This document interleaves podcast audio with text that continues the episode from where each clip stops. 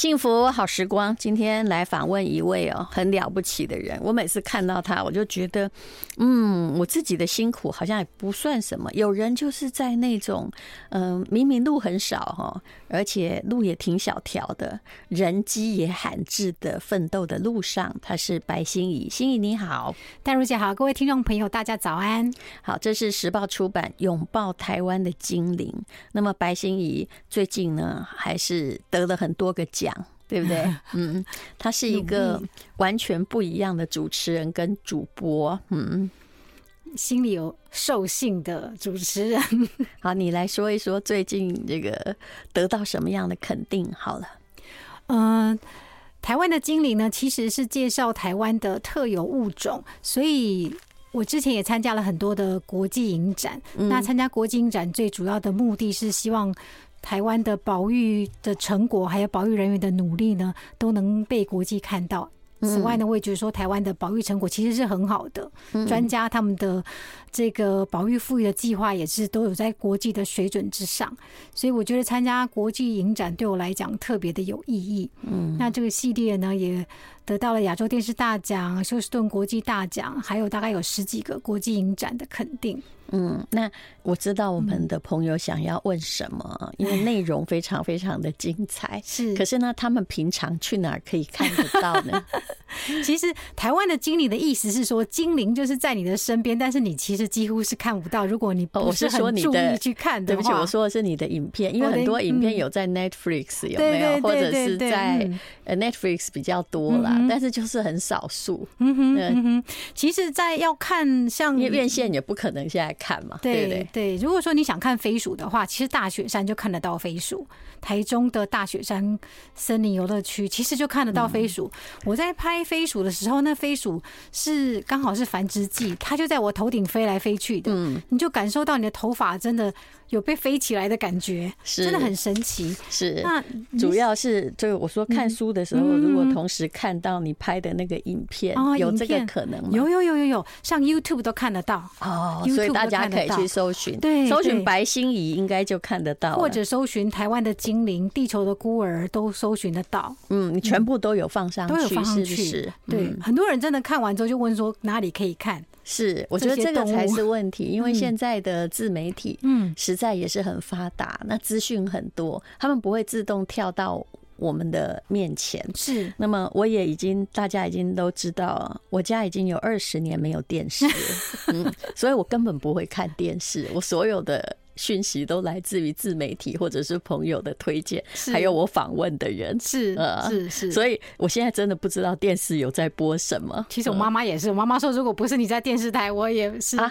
你妈年纪应该不会太小了吧？我妈妈就说，如果不是因为你在电视台的话，我真的就是看那个网络就好了，是不是这样？真的，对你你你妈可能已经六十几了吧？快，我妈已经七七十了。你看她现在都变成网络的族群，她的追剧啊，是，所以我。我现在连哦，谁还有没有在电视？我真心是不知道。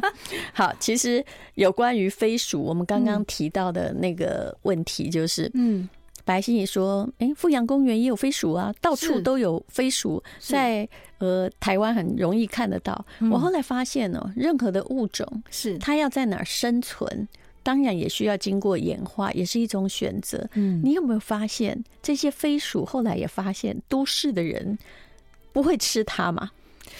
或者是不会被暗杀，他们还蛮友善，反而都市陷阱哦。比较少，对对，飞鼠比较少，对，而且他们还有地方可以住。像我记录的这三只飞鼠，他们就住在人类的天花板的夹层，哎，住了十年哎，然后也是那妈妈还生了好几代，那住在那边又很安全，人类又对它蛮好，把它当宠物，对，也不用付房租，后来住在蛋黄区，然后他们很有趣，就出门他们自己来的吗？他们自己来的，嗯。他就是看到说那个夹层的外面有个洞，他就进去住了。哦，但夹层有多臭，那我们就算了这样子，反正他们 OK 就好啊，OK 就好。对啊，然后他们的行为也非常的都市化，像这三只飞鼠呢，出门还要爬铁窗出去，然后还要过马路，还要飞过马路，所以就是爬铁窗过马路，然后去觅食。他们的某种行为上，他们也是都市的都市的那个住民啊，新住民。请问为什么有三只啊？不是离家之后，对不对？就应该剩一公一母啊。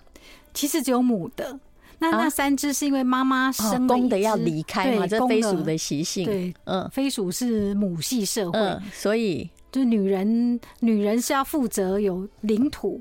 然后女人要负责打架，一个是姐姐啦，一个是那个还没有被养大的弟弟。弟弟，对对对，一开始我们是这样觉得，嗯，因为因为台湾的所有的记录都是妈妈生了之后，如果是一个女生，就会把她留下来照顾下一胎弟弟妹妹；那如果是男生的话，他就会大概三个月就叫他滚，就要去自立门看就不能在家里。不能 啃老，对对对。但是如果是女生的话，就会说啊，没关系，那下一胎弟弟妹妹你可以照顾。嗯，所以我们记录都永远不赶走吗？还是过一段时间，如果他自己想要生要求偶，他就走掉，他就走了。大概一个，大概会差不多一年。嗯，姐姐的话会留一年的时间。嗯，她大大概就会自己出去找男朋友啊，然后在妈妈的地盘之外呢，她也会建立她的地盘。那一般是这样，你知道男朋友也要有才行。哎，是是，所以在富阳公园应该有别的公的，有有有有，不然那小孩是怎么生的？有有有有有，而且他们母系社会是一妻多夫的。哦，所以通常其实有时候爸爸是谁也不太知道。我看到你写这一段的时候，我觉得挺嗨的。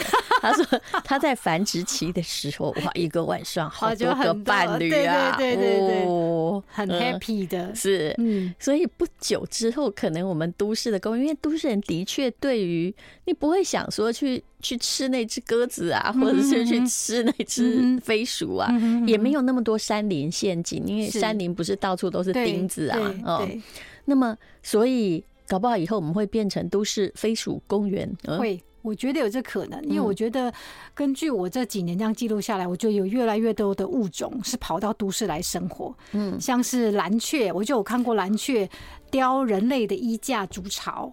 你去我家就就有蓝雀，每天看得到蓝雀。他们很凶，其实它虽然很漂亮，但是他们其实蛮凶的，会去啄你的头啊，在繁殖季的时候。嗯嗯。I like 幸福好时光，今天是白欣怡，这是时报出版的《拥抱台湾的精灵》，他是我看到台湾哦，就最在自己路上的人，而且我觉得也得到了很多支持了，是对不对？是，否则你说拍动物，对，也未必。当然收视率你的应该很不错，可是你知道吗？就是它不是一条利路之路，嗯，对不对？就没有办法说让大家觉得，哎呀，电视台觉得很赚钱，这需要有。用一点良心来支持才行，而且需要很多的耐性来拍动物。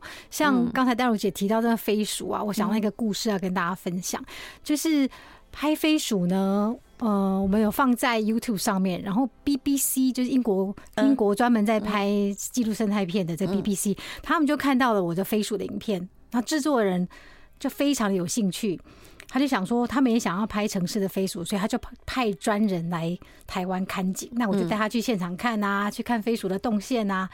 然后他们看完之后，我就跟他说，这飞鼠每天会飞越马路到对面去觅食。然后他们就当着我的面开始讨论，就说：“哦，我们这马路之间呢要架轨道，空中轨道，然后呢还要要出动大的吊车制高点，然后把对面的那个顶楼把它租下来。”他们就开始讨论啊。他们要拍飞鼠过马路就要这样，对。然后我跟我很有钱的一个公司，对，我跟我的摄影就说：“哇塞，真是贫穷限制了我们的想象，我们怎么没有想过可以这样拍？”然后那制作人就说：“不然你都怎么拍？”我我就说蹲蹲着拍啊，就带防蚊液跟大冰美啊，每天晚上一直守在那里，守在那里等它飞过去，因为它在晚上飞嘛。对，然后我的摄影又是那种偏执狂，那飞鼠飞过去一定要从我的头顶飞过去正上方，是他想要拍他那个画面，所以你今晚拍不到，或是要飞偏的飞偏左偏右，你就明天要一直来，就是不停的一直拍一直拍，有限的经费要做无限的事情。人家就算那种动物频道都架好几个摄影机，你不要看他一个主持人在那边。喃喃自语，其实旁边人都很多。对，我觉得我们三个人真的就是买便当都不够的，对他们来讲，他还人太少，所以我觉得拍生态纪录片真的是要很大的热忱跟热情。三个，三个就两个摄影跟我。哇，那我们就在那边每天在那边蹲点。他们有没有很惊讶？就是说有他们说啊，这样就可以做出这么好的业绩啊？他说：“那你一年拍几集？”我说：“大概三到五集吧。”他说：“啊，我三年才拍一集。”我说：“那你们 BBC 有缺人吗？”其实我常常觉得传播世界还是贫穷，真的会限制想象了。他可以这样拍哦，天哪，可以这样弄。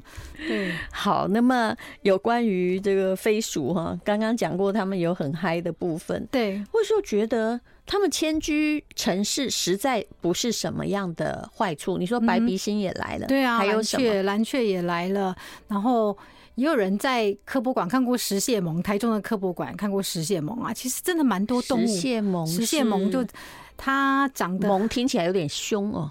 对，可是他看起来呆呆的，但事实上他也是吃老鼠啊什么的。哦，对，就会看到一些你没有想象过的野生动物，它都跑到城市里来。其实之前有一本书叫《达尔文进城来》，是它就是专门在讲说，哇，越来越多的动物在城市进化。对，其实我觉得城市的人呢，因为相对环保意识高，当然也是你们的努力，所以比较常常友善。我上个月遇到蛇。上上个月也遇到蛇，都是在我家附近跑步的路上。是，然后那时候我就看到一位老太太，照理说她会很惊吓，没有，她就站在那儿，她就说：“哎，她只是在这晒个太阳啊，你不要害怕，你就从旁边绕过去就好。”她很怕。不是怕我们踩到，这当然也有。他其实怕我们伤害那只蛇，是。所以我那时候心里就还蛮觉得蛮温暖的。就，嗯，以前一定大家这边大惊小怪，可是现在大家有环保意识，觉得别的动物也有生存权呢。对，就像我拍石虎拍了五年，嗯，我就一直不断的、不断的在在做石虎方面这一方面的生态教育。我会去跟小朋友讲说怎么样辨识石虎啊，然后石虎跟我们生活很近啊。然后我就发现说，其实越来越多民众认识石虎了，嗯，所以石虎的旧伤通报也越来越多。以前大家可能觉得这是猫啊，或者是什么，然后你看了我的影片、我的书籍之后，就知道说，哎，它的那个特征，这个是石虎，大家联络特征中心，因为它是濒危稀有的物种。我觉得这个就是做生态节目还有写生态书籍的一个最大成就感。不过石虎真的，他的人生蛮悲剧的啦，真的，因为他刚好就是要在。这个人类的，他要对他就要在人类的边缘活动生活。如果他真的哎哎、欸、不行，这个他的生存能力也不太能够过马路哈。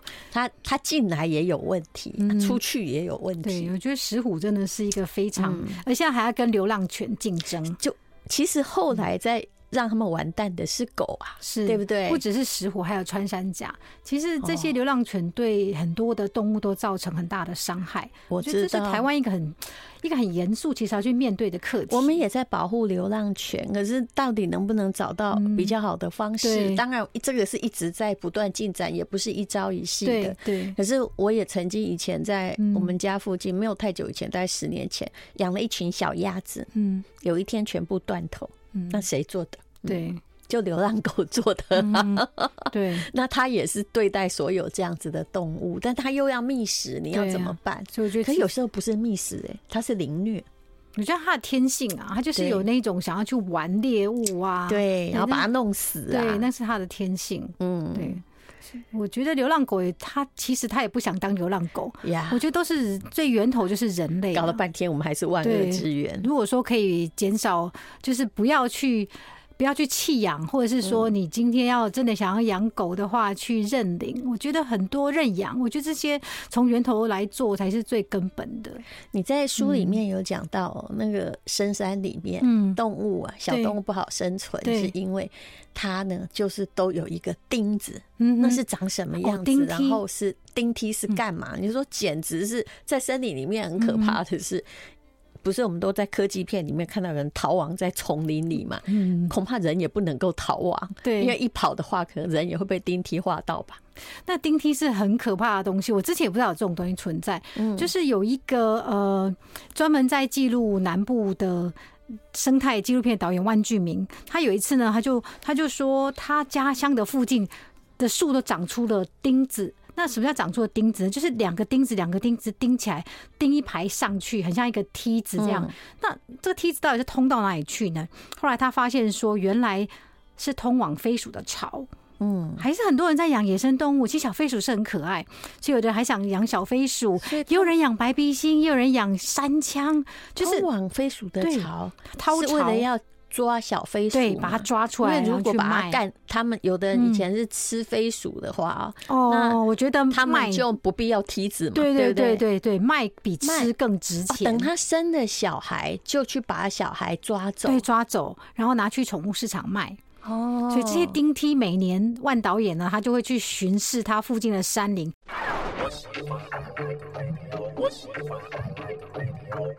幸福好时光，拥抱台湾的精灵，这是白心怡的书。刚刚讲到了，其实啊，我们有时候觉得，哎呀，我很有爱心，我在养小动物，但是这种豢养野生动物，反而给野生动物带来很大的麻烦。哎，你有没有想过，如果你把人家当人的话，嗯，一只小飞鼠刚出生没多久，然后就被你这样带走，啊，妈妈回家找不到孩子，你如果是妈，你心里觉得怎么样啊？对呀、啊，而且其实飞鼠应该在外面飞呀、啊，嗯，你放在家里面空间也有限，哎，那不是就一定要简居吗？也就是如果像我们这种我。就平常出来的，他如果不在固定地方大小便，你家里不是乱七八糟吗？对，而且其实保育人员都不建议养野生动物，因为野生动物就应该在野外，嗯、而且它或许有一些疫病，你也不知道它会不会传染到人的身上。你真的要养，想要养小动物、养宠物就好了，或者是养流浪狗也可以。就觉得野生动物还是不要。把它养在家里啊，是，那你就是在影片里面观察，或在山林里面观察就好。对啊，你去大雪山就可以看到飞鼠满天飞啊。你要看黄喉貂，你可以去太平山啊，去玉山都看得到它野外最真实的样子。黄喉貂现在哦，你在这里叫它黄色的闪电嘛？嗯、对，太平山还看得到吗？非常多，而且越来越多。嗯、那因为黄喉貂算是气候变能越来越多，突然觉得有点高兴。有有一点就是，它就是呃，算是气候变迁的优势物种，它适应的非常的好。那本来黄喉貂以前在高山，但是我觉得它已经慢慢的下来。它是什么属的？它是，是不是那个黄鼠狼那一属？它跟黄鼠狼是不一样，而且它长得非常的漂亮，它有三个颜色。它是貂吗？它是貂，它是貂，而且它吃肉，它不是松鼠。对啊，不是，它是吃肉的刁民。嗯，那为什么叫黄色闪电？因为它动作很快，嗯，它咻就这样过去，难怪它会比较不容易抓，对不对？对，而且它它过去，你就可以闻到浓浓的貂味。那嗯，听说那个保育员啊，会看到。黄喉貂超厉害，它连猴子它也能吃，它能吃啊！哎呀，对，因为其实黄喉貂虽然看起来很萌很可爱，但是它是一个非常厉害的猎手，而且它可以猎捕比它体型大好几倍的猎物。那当然，它不是靠自己，他们是集体作战型的，它会土狼式，对对对，它会三只一起去围攻一个山羌，或者是去。猎捕一只猴子，一起来猎三枪，三枪不小只哎，对，所以他他们要三，他们会三只一起猎捕它，然后跳上去它的背上，然后另外也可能在它的脚边，反正他们就是会用那种像狮子围攻啊的那一种，要猎捕大的长颈鹿或是猎捕大的水牛那种战略是一样的。只要你只要想到万一。他想掠捕你，总共有六次，那有可能。如果你跌倒的话，这这个可能性蛮高的，这有点可怕。对对对对对，其实黄火雕不像它长得那么外表那么呆萌啊，它是非常凶狠的猎手。嗯，所以你们也拍了这个。黄喉貂的故事，而且很多的保育员也在在他们身上放了追踪器，对，是不是？就想要看说他到底跑去哪里？因为保育员发现一个很特别的现象，说为什么黄喉貂都是三只、两只一起，都是男生？嗯，所以我们就说这是黄喉貂男团。为什么男团会组团一起出道？跟人一样，对，那些男生负责去狩猎，去狩猎，那女的在追女朋友，他们就在织毛衣吗？可能在家里面织毛衣之类，因为真的很少可以，就算是去捕捉戴项圈，也是很少有机会可以抓到女生，通常都是男生，而且是一个男团一起出道去猎捕，所以这也是一个很特别的发现。而且黄喉貂非常的重义气，嗯。我就有写句说，他们就是，嗯，呃，意义是什么？我只知道义气，就是一起出去就要一起回来。那如果说这一只比较慢了，他们还会在前面一直叫他，会发出一个很特别的声音，哒哒哒哒哒哒哒，一直叫他说啊，卡紧你啦，卡紧你啦，大家一起出门就要一起回家。而且他们这三个男团呢，大家如果理念不合，还会拆伙。嗯。这就很像人类的行为啊，就是今天你跟他不合，他你可能跟别人组男团，你怎么知道理念不合？我猜的，或是观念不一样之类的，因为他们就有发现说，哎，为什么他拆伙之后他就跟别人在一起？嗯，所以其实这个动物的世界还有很多，因为他有被放追踪器，突然发现说，你虽然很有义气，不过你旁边的 partner 不太一样。对对对，他们就是发现说，他可能今年跟他，明年又跟他。对，蛮有意思的。其实黄喉貂还有蛮多未解未知的谜团。不过你们在研究黄喉貂，因为黄喉貂是只有台湾有的动物，对不对？它是呃，其实黄喉貂是广泛，还蛮蛮分布蛮广泛一个物种，在其他国家也有，但是它是台湾的特有亚种，就它在台湾是独立进化的一个亚种，进化成跟别人不一样它就可能跟其他亚洲的国家，韩国也有黄喉貂啊，可能跟它的习性有点不一样。长相一样，长相我觉得都差不多哎、欸。哦、嗯，但是他的可能，他生活的栖地呀，或是他的习性不一样。就是他也是一个达尔文的印证者，因为就因为不同的地方，演化出不同的需求。对，像我就发现太平山的黄喉貂呢，他就很喜欢找游客要东西吃，因为太平山游客很多。对，你刚刚讲它越来越多，我认为这是一大因素啊。喂食，哎，对，其实喂食这个东西，其实真的对野生动物伤害蛮大。你这样一直喂它，一直喂它，你就会改变它的行为，或是它猎捕能力可能就因为这样子越来越不好。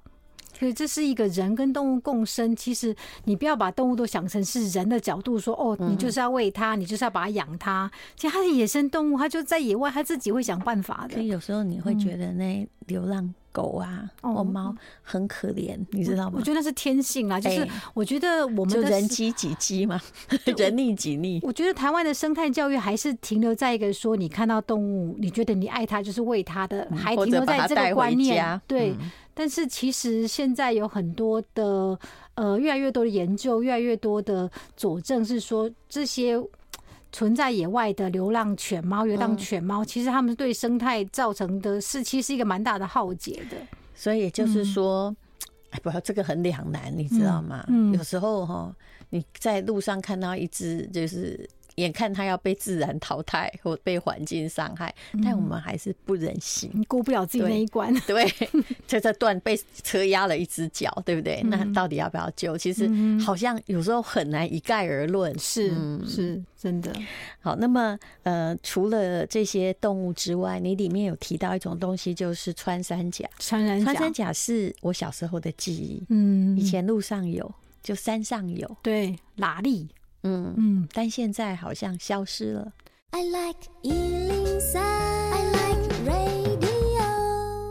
幸福好时光，好，我们刚刚讲到了穿山甲，现在它应该算是快绝种动物了嘛，在台湾。它不止在台湾，它全世界的穿山甲几乎都已经濒临灭绝。台湾算是富裕的还不错的，就台湾现在应该不需要，就是为了补充什么蛋白质吃穿山甲吧？我觉得台湾现在的观念还不错，把穿山甲当食物跟药物的已经比其他相对像东南亚的国家或是大陆少很多。真是没听到了，嗯、对，比较少。但是穿山甲现在最大的面临的问题也是流浪犬。还有兽夹，就是山区里面放一些违法的捕兽夹，对，这些都是穿山甲面临的问题。那穿山甲在其他的国家可能会把它鳞片磨成粉啊，或者是把它的肉拿来当进补啊。听说在越南和柬埔寨，他们吃穿甲的方法是，他会有一种就是放他的血，然后拌饭吃。我其实遇遇过，因为很在大概多年前，好像是去柬埔寨。那他们当地的朋友啊，就弄了一锅肉，嗯，然后跟我说这很好吃，吃吃看。可是我一向是一个有一点龟毛的人，我一定要搞清楚那是什么东西我才吃。嗯，他们说是牛肉，我说牛肉不是长这样，这味道也不一样。后来才知道，原来他们还是以穿山甲当美食。对，我心里想，这太累了吧？人家搞那么坚硬的壳，就是要不方便吃。对，你干嘛要去搞人家？哦，但很难哦，他们还要他们抓到。穿山甲之后还要把它给它烫熟，才能够剥那个鳞片啊，把它活活烫死才能剥鳞片，然后除鳞。我觉得这过程是其实是蛮残忍的。穿山甲长得很可爱，很可爱啊。嗯，它的脸其实是蛮无辜的，它只是说它长得比较大只，你可能看起来觉得它有点像什么哥吉拉什么之类，其实它是很害羞而且很胆小的，而且其实它不小不不大只。它卷起来大概像一个篮球吧。是，对，它遇到是遇遇到天敌，它就会卷起来。嗯，对。可是人类一下子把它拿走了，或是流浪狗会把它从它尾巴给它抓起来，所以它的演变还赶不上，就是那种。它生存环境的改变，对，还有它的，当你的演变赶不上对手的改变了，嗯，或者说从穿山甲故事，我好想写那种，就是如果哈人也是一样，你如果遇到什么困难，你的演化方向是我把它自己捆起来，像个球，我很硬，皮很硬就好，没关系，不怕你。不好意思，那很容易被灭亡，因为这一招很容易被拆穿。有时候还是要勇敢起来应战啊！不知道穿山甲以后会不会那个尾巴也长很多鳞片，就是进化到说连狗可能连尾巴都咬不过去之类的。是是，听说台湾的很多穿山甲，尤其是被保育编号的，都没尾巴。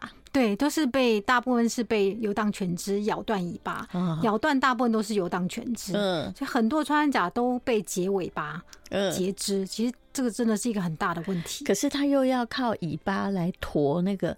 他的小 baby，小 baby 对，所以通常他们截肢也是很截截肢，或是截他的尾巴，也都很挣扎啦。因为他像母的穿山甲，他要育幼啊，要背小孩，这都会影响他的。可不截呢？不截的话，它就会坏死啊。因为那一截可能已经烂掉了，会败血症，一定要把它截掉。他们好找到伴吗？穿山甲嘛，我觉得自然在外面倒是还好，就其实只要不要有人类干预，像石虎也很会生啊，嗯，对，他们都是会生的，会会自然繁殖的不错的物种，但是因为人类的关系，他们才会变成濒危。可能在人类出现之前，他们可能都好好的。石虎很多，全台湾都有石虎，全台湾都有穿山甲。其实他们就是山地里的猫嘛。对啊，我的感觉是。我妈妈小时候说，她住苗栗，她就说到处都是啊，说那个是耍鸟啊。对对对，就是山，就是它就是跟人类靠得很近，但又不跟你在一起的那种猫。对，就像是精灵，嗯，精灵物种。那但是因为人类的关系，他们的族群就越来越小，越来越小，可能又要消失了。对。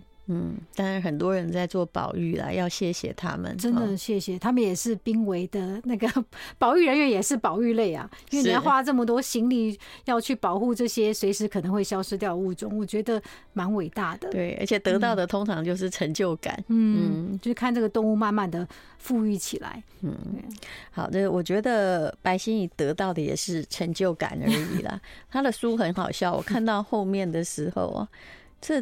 其实我从中就知道，这非常非常的，就是能够做保育的不容易。你说有一位王浩文教授有没有啊？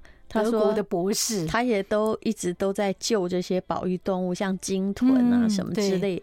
他说还好家里赚钱的是老婆，对老婆，因为他太太是妇产科医师，有名的妇产科医师，一定要有人这样，另一半一定要支撑你，是，对，然后。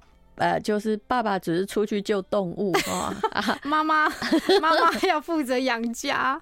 然后白心怡非常非常好笑，你后面的后记我觉得呃很愉快。他说，如果有人问你这些问题，什么如果台湾黑熊跟石虎同时命危，你只能救一只，要救谁？对，真的有小朋友问我这个问题，他们都很天马行空。我就说带两只都救，他就可以的话，你无可选择，对不对？两只都救，对，如果有能力的话，那如果有复活的能力，你会想要就请上天复活哪一种绝种动物？复活我爸爸。还有拍过全世界这么多动物，最喜欢哪一种？我老公，我 说我老公是我研究、观察、追踪最久的动物，而且每年都有新发现。其实我相信你也是他研究、观察很久的动物，对，每年都有发现新发现。他老婆动不动就说：“我现在要到山里面去了，可能在那里蹲个五天也没回来。”对，他蛮习惯的这样。哦，所以其实这个中间就是要有一种认命的爱才行，嗯，是不是？你要支，你的另一半一定要支持你的理想，嗯，然后你想做的事情，不然这这是很难可以支撑下去。就像这些保育人员，救鲸豚的、救穿山甲的、救石虎的，如果说另一半很在意你的收入，很在意你的时间，你要朝九晚五，我觉得这做不久的。你得是要把你另一半捐出来啦。可是我觉得你们这样的人真的挺感人的，因为你真的是在为地球做一些事啊。嗯，有时候看老公在那里纳贤，真是想把他捐出去。有，他已经也算是半个志工啊。呃，所以也就是说，他也以你的事业来当成，就是说，嗯，嗯，这件事很有趣，对不对？对，对，就像我有写到说，孙敬敏穿山甲研究博士，嗯，他的儿子就很骄傲的跟同学说：“我爸爸是捡穿山甲大便的。”呃，所以就是家人。的最大的支持，其实真的就是你一直走下去最大的动力，是，因为你能够为这个生态、为这个地球、为这环境多做一些事情，是，这没有后顾之忧。这的确是一件非常非常不容易的事情。嗯对，嗯，在以现实面来讲啊，你说收益呀，哈，或者是说你的生活形态啦，那甚至像拍这些生态纪录片，你你要从中间你说要得奖或什么，我觉得都是很困难的。而且做环保跟生态，我很知道有一种现象，有时候。我我也有朋友是这样，你想保育些什么？哎、欸，怎么会会有一些黑民来攻击你？嗯，对，就很莫名。就你明明觉得自己在做好事啊，为什么大家要把你的目的或什么写成这样？这是什么心态啊？我也不知道是因为理念不一样呢，还是还是立场，还是说他们就是在。钉那个钉梯去弄飞鼠的，就是我不懂哎、欸，我也不懂哎、欸，因为我就觉得这这明明是一个很纯粹的事情，为什么会跟这一座连接？我也不懂。可是我遇到的每一位在努力做环保的人，就都有一堆黑名，然后他们也都曾经非常非常的失望过，黑粉 那样，头号黑粉，对，头号黑粉。哎，有些时候我觉得。其实我很敬佩白心怡这样的人，就是他一直都在做他喜欢做的事情，我觉得，然后也努力的去找到一些资源，因为我知道你必须要努力找资源，对，要去找钱，呃，是。才能够继续拍下去，是，所以呢，呃，就是呃，一个就是说。要做到自己的理想，真的非常的不容易。嗯，那么这本书叫做《拥抱台湾的精灵》，是时报出版的。白心怡写的挺好看的，你看我一直看到后记，就是写把当时在拍摄的经历真实的记录下来。很多朋友都说，哎，看的很像跟着你那种身临其境的感觉。好，谢谢心怡，谢谢淡如姐。